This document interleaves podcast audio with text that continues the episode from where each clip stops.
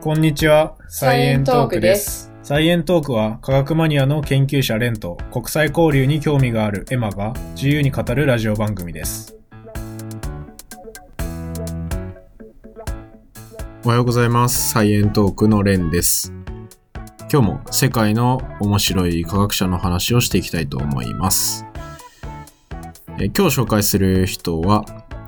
スティーブン・ホーキングさんです。非常に有名な方で、ホーキング博士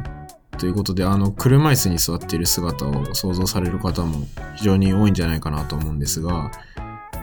えー2018年の3月14日に、えーまあ、今から3年前ぐらいですね、にお亡くなりになったんですが、全身の筋肉が徐々に動かなくなっていく ALS っていう病気と、戦い続けてきた車椅子の天才科学者っていうところで、まあ、いろんなところでも取り上げられている、えー先生になります。なんで今回ホーキング博士のお話をしようかなと思ったきっかけが、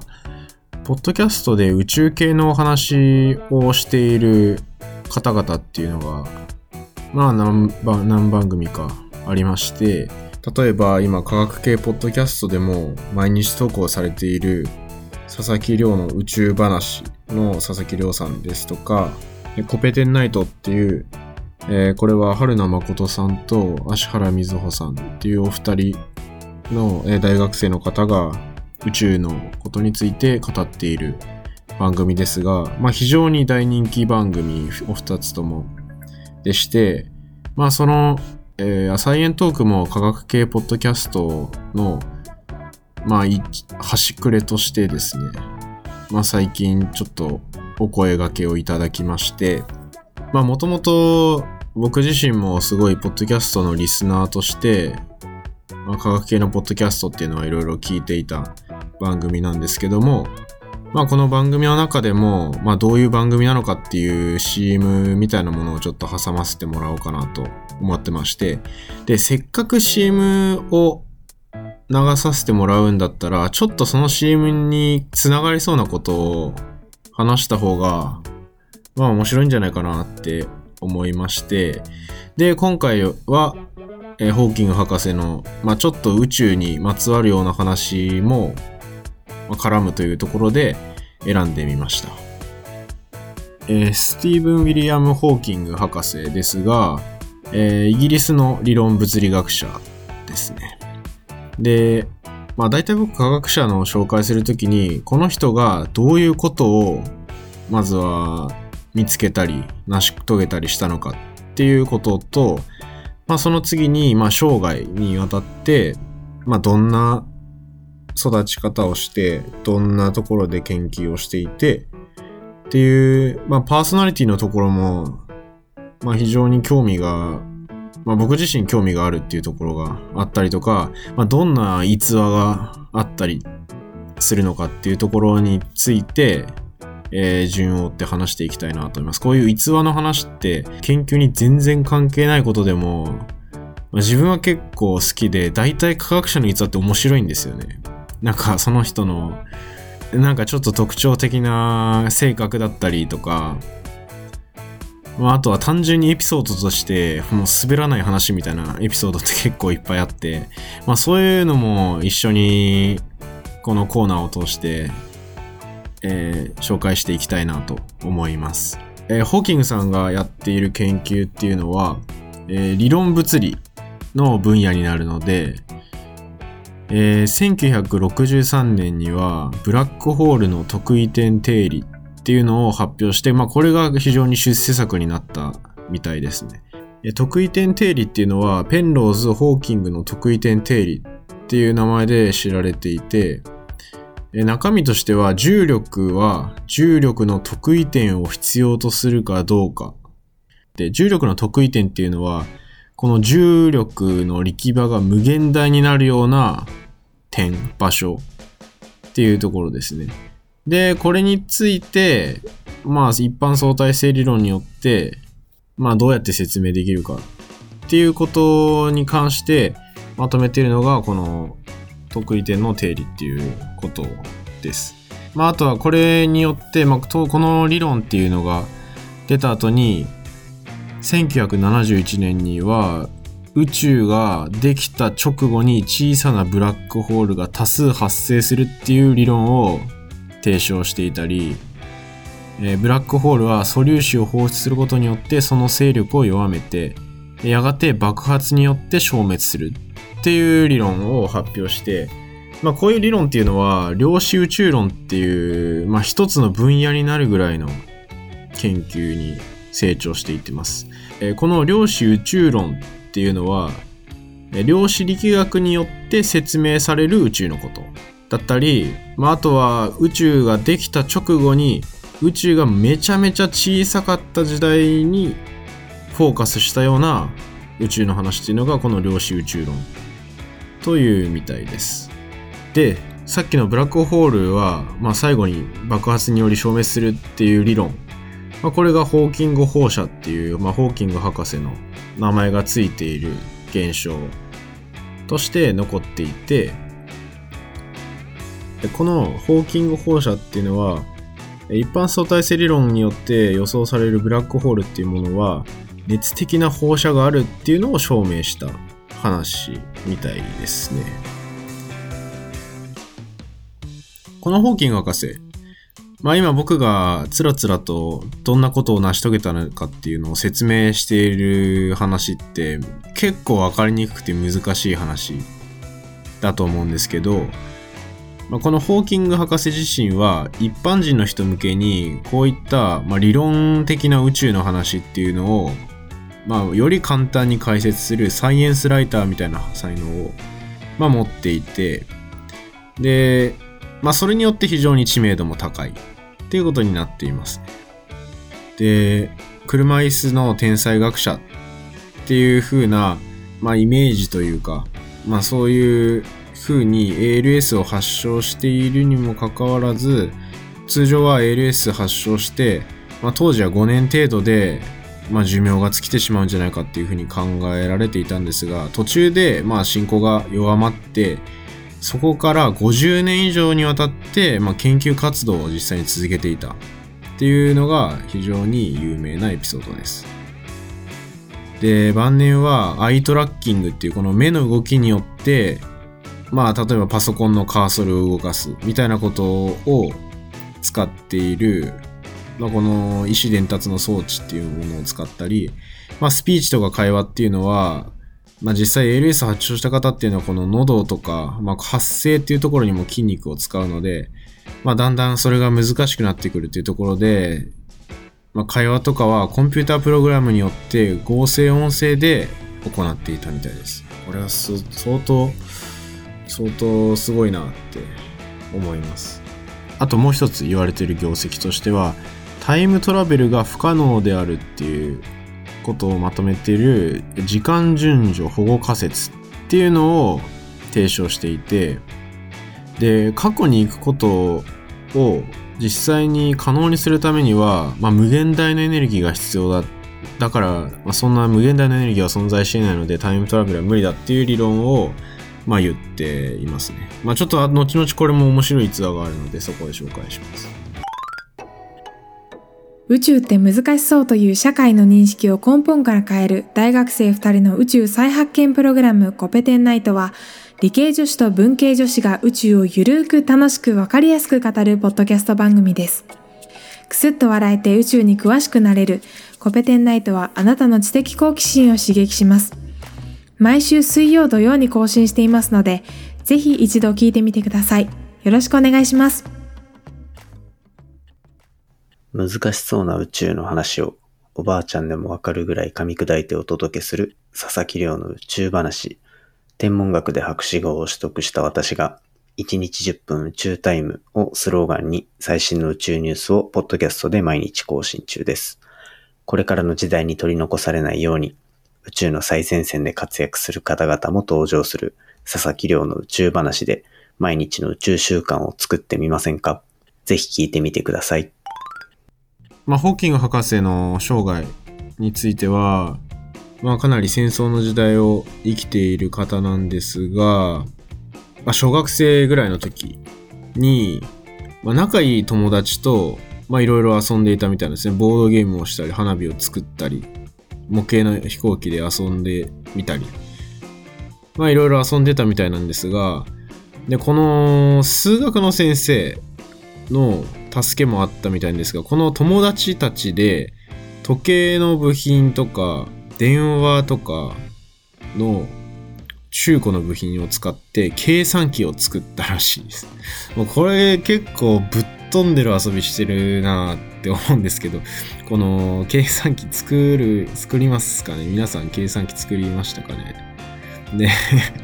で、学校ではアインシュタインとして知られていたみたいなんですけど、まあ学問的にそこまで、ま、抜群に全部優秀っていうわけではなかったみたいです。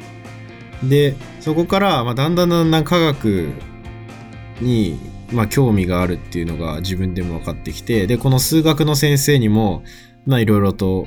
応援されて、で、大学では数学を学ぼうと、えー、このホーキング、若かりしホーキングさんは決意しました。ただ、この父親が数学専攻で卒業した人は職が少ないっていうことから医学を学ぶのを非常に進めたみたいですね。で、まあ、これもなんかちょっと今っぽいなっていう感じなんですけど、まあ、うん、なかなか数学の分野非常に重要ですけど、まあ、どういった職業に就くのかっていうのは確かに難しいところはあるのかもしれないです。まあでも結局数学はやりたかったみたいなんですけど、オックスフォードに入った時に数学がまあ選考、選択できなかったっていうこともあって、で、そこでホーキングさんは物理学と科学を学ぶことにしたっていう、まあここが大きなターニングポイントだったみたいですね。で、オックスフォード大学には、まあ試験を受けて奨学金を受けて、まあ飛び級入学みたいな、17歳でオックスフォード大学に入学してるんですけど、まあ若いかったこともあって、まあちょっと孤独気味だったみたいんですけど、まあ、あと言ってるのは大学の教育内容が馬鹿らしいほど簡単と思えたからっていうの書いてて、いや、ちょっとこれ天才感あるエピソードですよね。で、ここでまた新しい転機が訪れるんですが、まあそうした大学でちょっと孤独感もあった中、まあ2年生とか3年生になってくると、まあ、まあ周りと溶け込むっていうところで、クラシック音楽とか SF、サイエンスフィクション、に興味を持っている人たちと、まあ、交流をするようになっていきます。で、そういう方と交流をしていったみたいなんですけど、あんまり学習態度が良くなかったみたいで、まあ、結構、その、最終のテストまでに、まあ、そこまで勉強を詰め込んでこなかったっていうところで、まあ、理論の勉強だけに絞って勉強していたみたいで、当時のケンブリッジ大学の大学院で、まあ、宇宙の勉強をしたいとなった時に、まあ、そこの、まあ、理論物理学の問題だけはめちゃめちゃ勉強していたみたいです。で、大学院の時代になるんですけど、まあ、そこの時点で、まあ、かなり、まあ、体の調子も良くなかったみたいで、まあこの時から、まあ ALS の症状が出てきていて、まあただ病気の進行は医者の医者の想像よりも、まあ遅くて、まあちょっとずつ、ちょっと支えが必要になったり、話すことがちょっとずつ難しくなったりっていうことはあるんですけど、まあそれでも研究は続けていたと。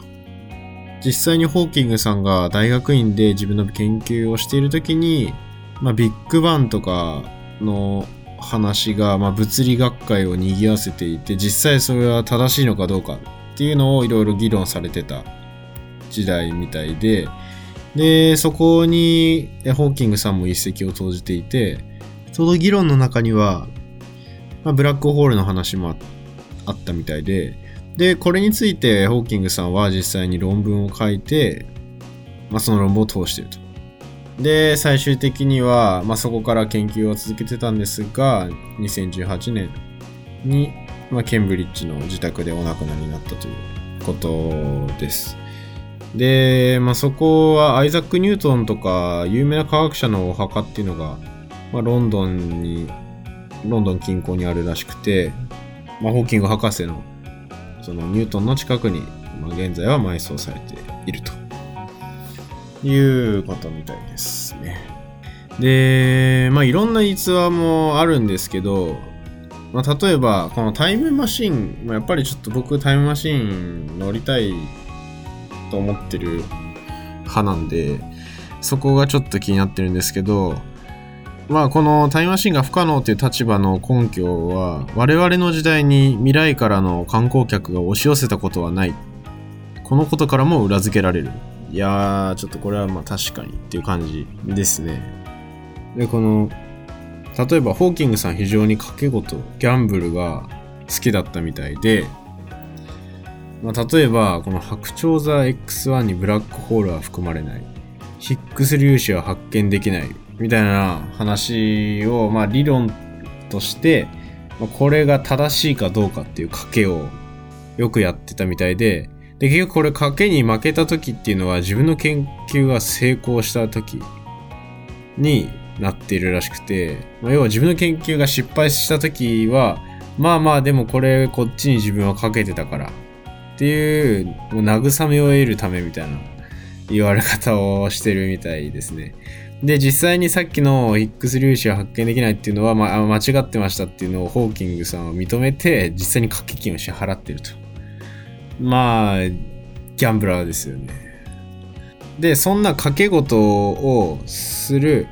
ホーキングさんが、まあ、賭けをしなかったのはこのタイムマシンの話で、で、なんで賭けしないかっていうと、これを賭けた相手が、まあ、本当にタイムマシンができてたら、それ使って、不公平に未来を知ってるかもしれないみたいなお話がありました。もう相当負けたくないんでしょうね、この掛け事には。うん。1988年にホーキング宇宙を語るっていう本を出版していて、この発行部数は世界で1000万部で日本でも110万部を超えているベストセラーになっていて、まあ、これがかなり日本でも印象的だったというか有名になった一つの理由であると言われています。で、2010年に宇宙人との接触についてのコメントを出されてまして、で、この人類と宇宙人の接触は、まあ、いい結果をもたらさないよと。で、宇宙人とのコンタクトは試みるべきではないと主張しているんですけど、え、2017年に中国にある500メートルあるでっかい望遠鏡っていうのが初めて宇宙から信号らしきものを受信したっていう風に、まあ、ニュースが出たみたいなんですけど、まあ、その時は応答するな応答するなっていうのを、まあ、非常に厳しく警告していたみたいですね。まあ、普通に答えちゃいそうですけどね。そのために電波飛ばしてるんじゃないのっていう感じはしますけど。で、2010年には、このホーキング宇宙と人間を語るっていう本も出していて、で、この、実際に、まあ、科学で全部説明できるんだから、この宇宙が誕生しているっていう工程については、まあ、神様はいらないっていう主張をしていて、まあ、これは宗教関係の人からものすごい批判を受けたらしいです。まあそりゃそうですよね。よく科学と宗教ぶつかるんですよね。はい。ということで今日は宇宙関係のお話ということで、えー、ホーキング博士を紹介してみました。宇宙っていいですよね。なんかロマンがあって、な無限に可能性が広がっていて、そこをどんどん解き明かしていこうっていうのは、宇宙の研究も、まあ実は結構自分は興味があったところだったんですけど、まあ全く逆の、めちゃめちゃミクロな世界の研究とか今だったり、学生の頃はしていたので、まあ共通点はあんまりないかもしれないですけど、まあこうした宇宙の話も実際にいろんな人に聞いてみたいなって思いました。それでは今回はこの辺でありがとうございました。サイエントークは各ポッドキャスト配信サイトや YouTube にて配信しています。Twitter や Instagram もありますので、ぜひチェックしてみてください。よろしくお願いします。以上、サイエントークでした。